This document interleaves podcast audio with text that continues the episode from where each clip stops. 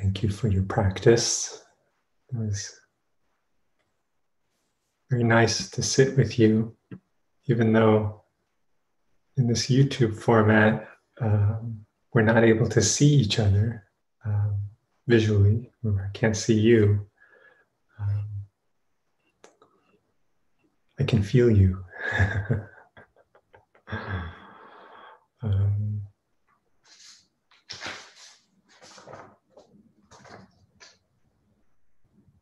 This is a poem by William Stafford.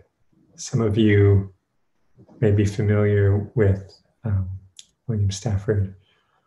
He, I first, I first became aware of him. I think it was on a PBS. This is many years ago, on a PBS special. I think it was Bill Moyers. There was a poetry series that he did on public television and Bill Moyers interviewed different poets.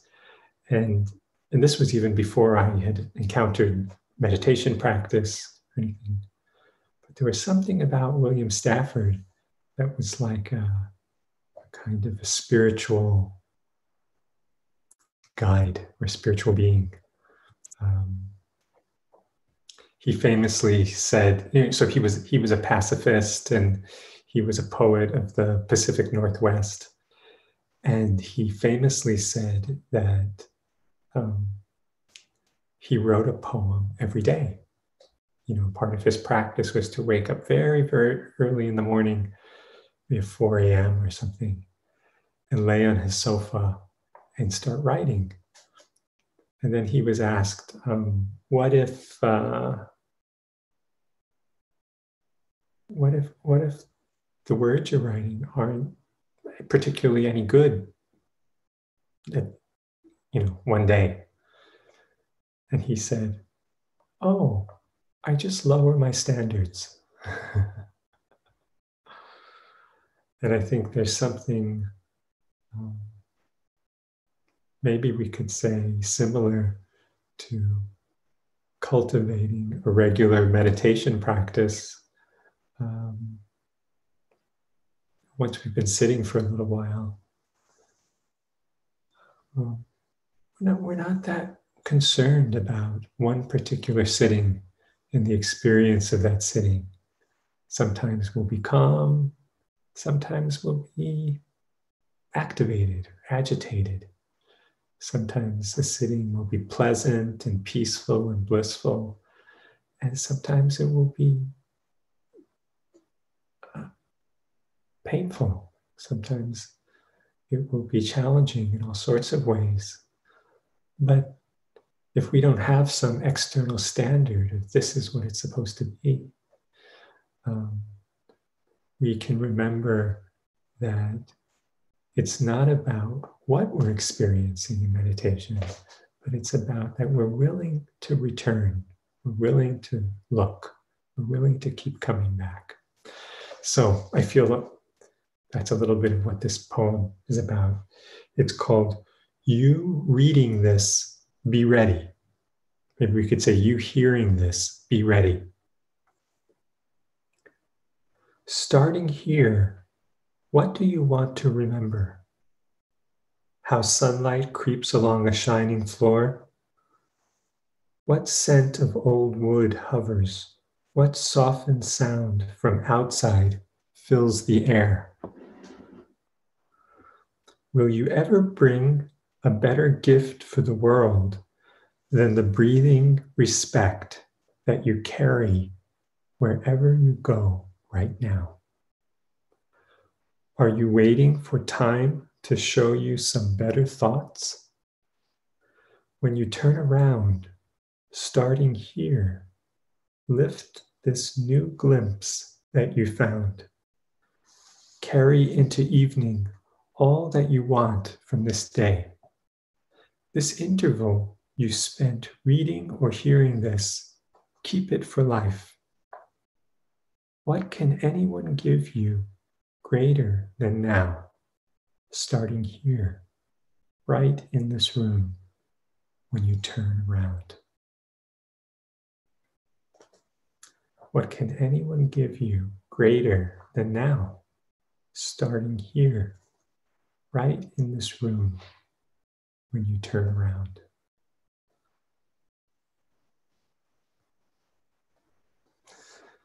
So I appreciate this um, invitation. To turn around, to be ready, to appreciate what we have here.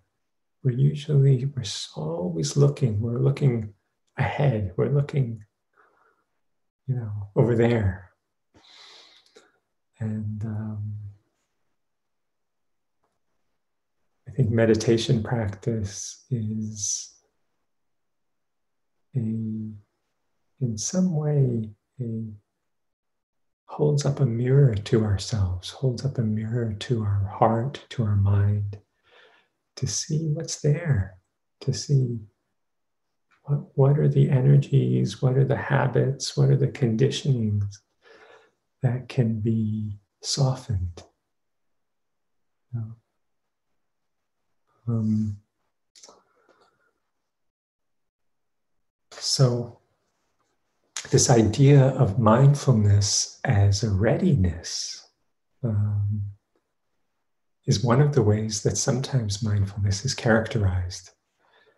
And um, early in my practice, I remember hearing a teaching um, that was about mindfulness as ready, ready to do and ready to not do. ready to do and ready to not do. Ready to act, ready to um, offer what's needed, and ready to just be, ready to rest, ready to receive. So, you know, in a way, think about these as two sides of practice and um,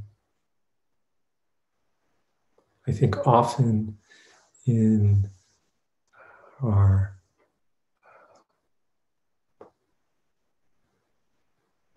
teaching about meditation practice, we give a lot of emphasis to the receptive side, the kind of accepting, accepting things as they are, receiving, resting, being.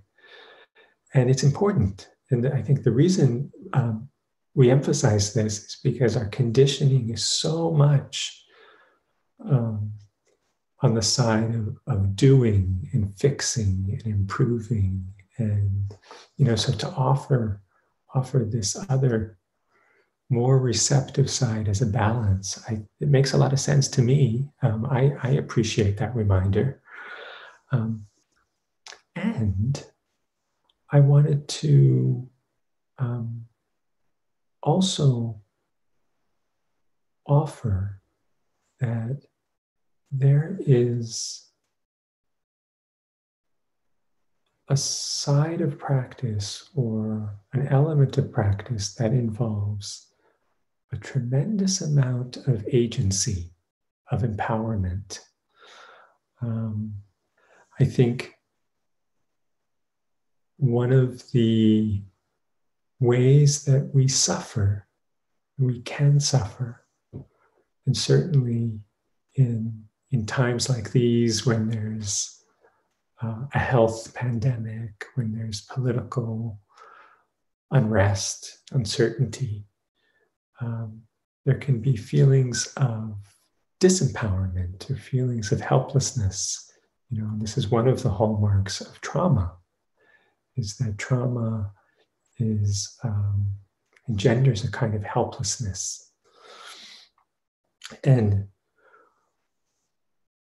so, what I would like to suggest is that our Dharma practice, our mindfulness practice, is one way of reclaiming agency, of reclaiming responsibility, uh, one way of um, taking power in a way, of not being a victim to circumstances.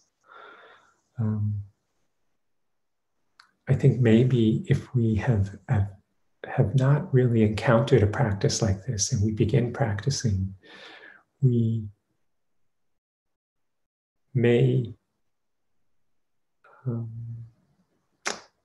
you know, maybe not so explicitly, but we may have the idea of that, yes, there's suffering in my life. Yes, I'm suffering.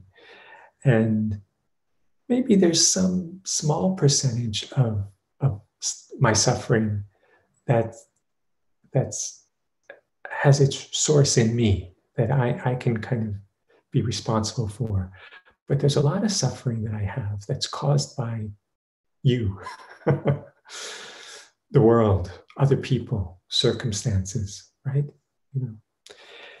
And so, what I would like to suggest is that as we practice more and more, as, as mindfulness practice, as Dharma practice deepens, as it matures, there's more and more of our, of our own difficulties, of our own suffering, um, that we're willing to take responsibility for, that we're willing to see. Oh, I can do something about this. I have some agency here. And so, this piece of, of, of our suffering that we have agency over, that we take responsibility for, begins to grow and grow and grow.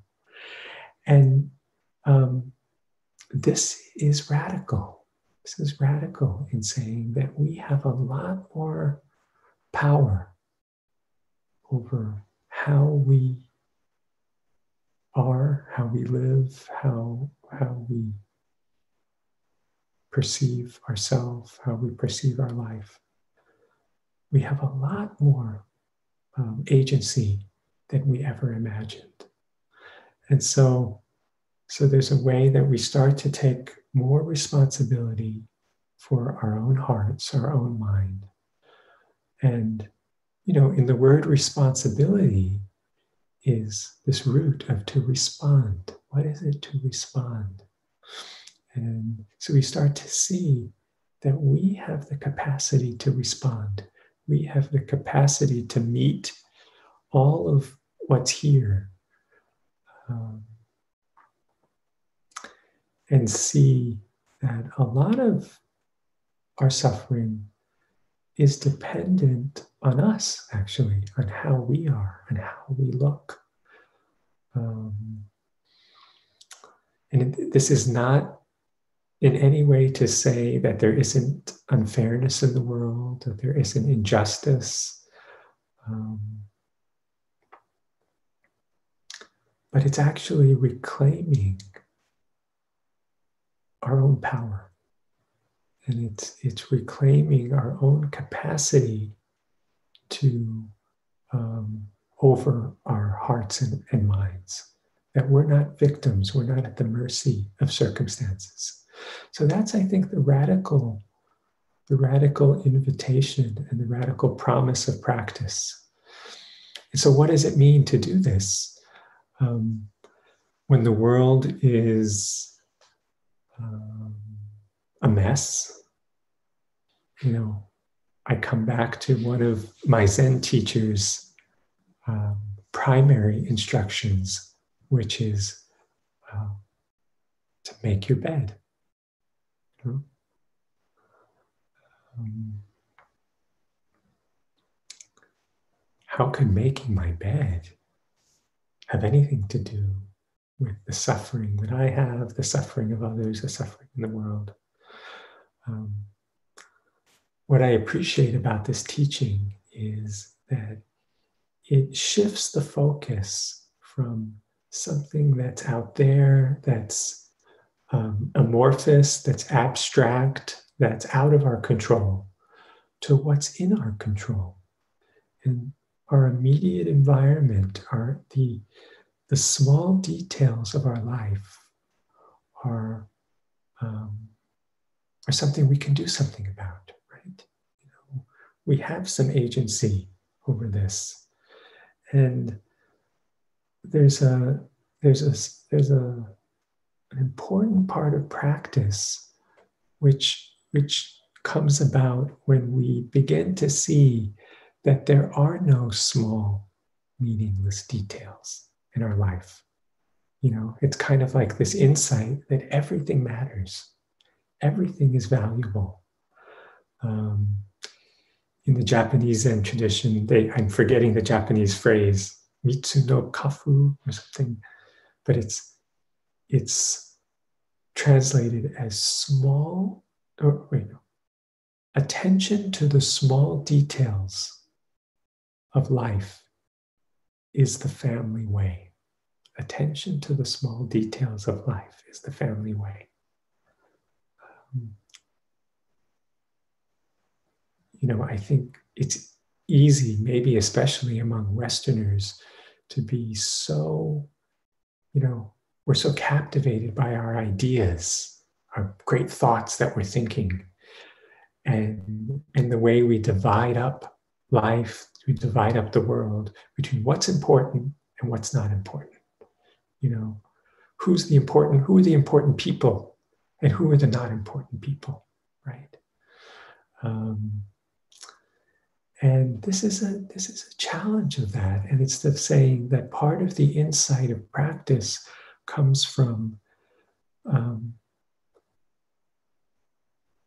it's almost like a vision of equality. We, we could say this is one of the qualities of equanimity. This balanced mind is the insight into the equal, the equality of things, that, that who we are, that what the Dharma is, is expressed in the smallest things as well as in the biggest things. And we may not have control over the biggest things, but um, we can make a big impact in, in how we are and how we care for our life. In all the little details, all the nooks and crannies. You know, I have this, this vision of practice as this great light that's allowed to kind of flow and touch and um, illuminate all of the hidden corners of our life, all of the hidden corners of our mind. Um, and, you know, so this is kind of like making your bed. And it's not because some, you know, there's some super important eternal truth that's only expressed when we make our bed, but it's that we become the kind of person who takes care of the details, who, who does things um, that no one will ever see, no one will ever know. Um, one of the things I love doing before I go to bed is just checking on my children in their room. And sometimes I'll, you know, if it's a cold night, I'll fix the blanket, right? You know, if the blanket's been kicked off, or maybe I'll straighten them out if they're about to fall over or something. And um, even if they open their eyes and they they kind of seems like they see me, um, the next day they don't remember it. They don't know. Um, but it's this, you know, it's it's just it's it love this kind of um, looking after them in this very um, small way, you know, this kind of hidden way. Um, so, what are the ways that for us we can, yeah, reclaim agency in our life, in our practice? Um, and so, this kind of teaching, this metaphor, literal and metaphoric, of making our beds is one way, taking care of our immediate life. And then to see that when we have this idea of making our bed, our bed includes the whole world. Our bed includes others. Our bed includes our community, our neighborhood, our country, our world, includes our relationships, you know. So if practice is about um, looking at ourselves you know, and taking more uh, responsibility, being able to respond more and more to our own difficulties, our own suffering. Um, we don't just stop with the bed, you know, our literal bed. We don't just stop with the, it's important, it's important to, to have this uh, um, sense of self care, self regulation in our immediate life. And then the more we open, the more we settle, the more awareness is allowed to meet everything that's all the nooks and crannies of our heart, our mind. Um, more and more is included into this um, sphere of concern, field of concern, field of love, field of responsibility.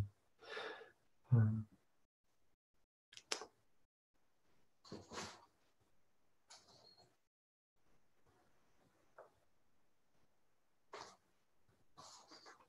one of the, oh, I think I'm supposed to take questions now. If you have a question, you're invited to type it into the chat and I'll be able to see it. Um, but one of the uh, one of the ways that were kind of classical examples of how we can take more agency and more responsibility through our practice is um, through the letting go that comes from forgiveness. You know, it's often been remarked that um, to forgive is, is a kind of letting go. And it's not about the other person or people or what has happened. And it's not about saying that's fine, it's all right. It has, it's this inner, this inner uh, release and this, this inner healing that can come when our heart is freed from the other, is, is freed from that some old story. So that's just one example of taking agency for our own suffering. Um, I'm going to take a look now, see what's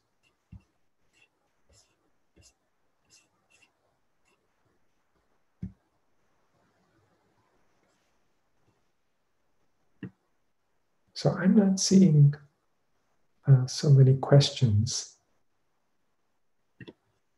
Nice to see.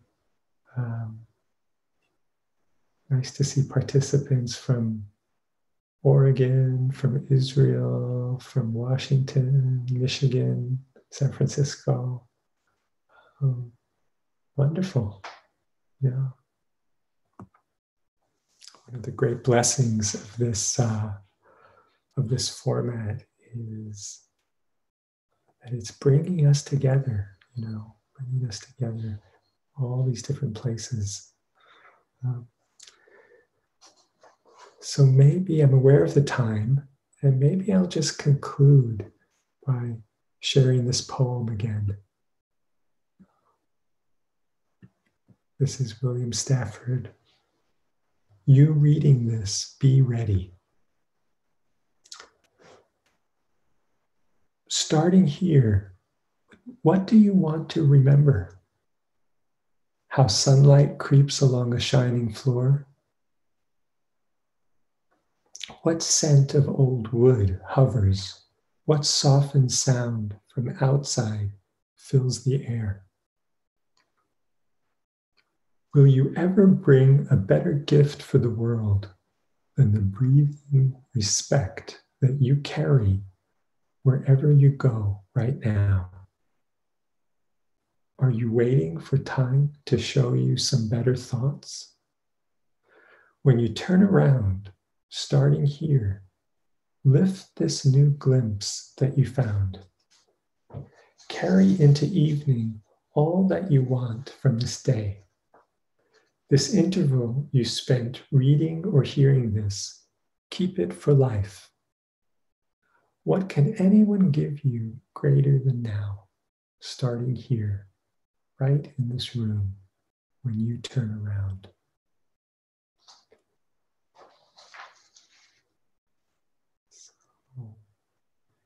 To be ready to turn around, to be here. I love this line. Are you waiting for time to show you some better thoughts? Hmm. Are we waiting for some better moment? How often have we been so willing to sacrifice this moment for some imagined better moment? There's a great story of in, uh, in the middle of an intensive meditation retreat, Suzuki Roshi talking into the silent meditation hall, you know, and everyone is sitting very still and most likely in some kind of physical and mental anguish, you know, in the middle of an intensive retreat. And and Suzuki Roshi says, it doesn't get better later.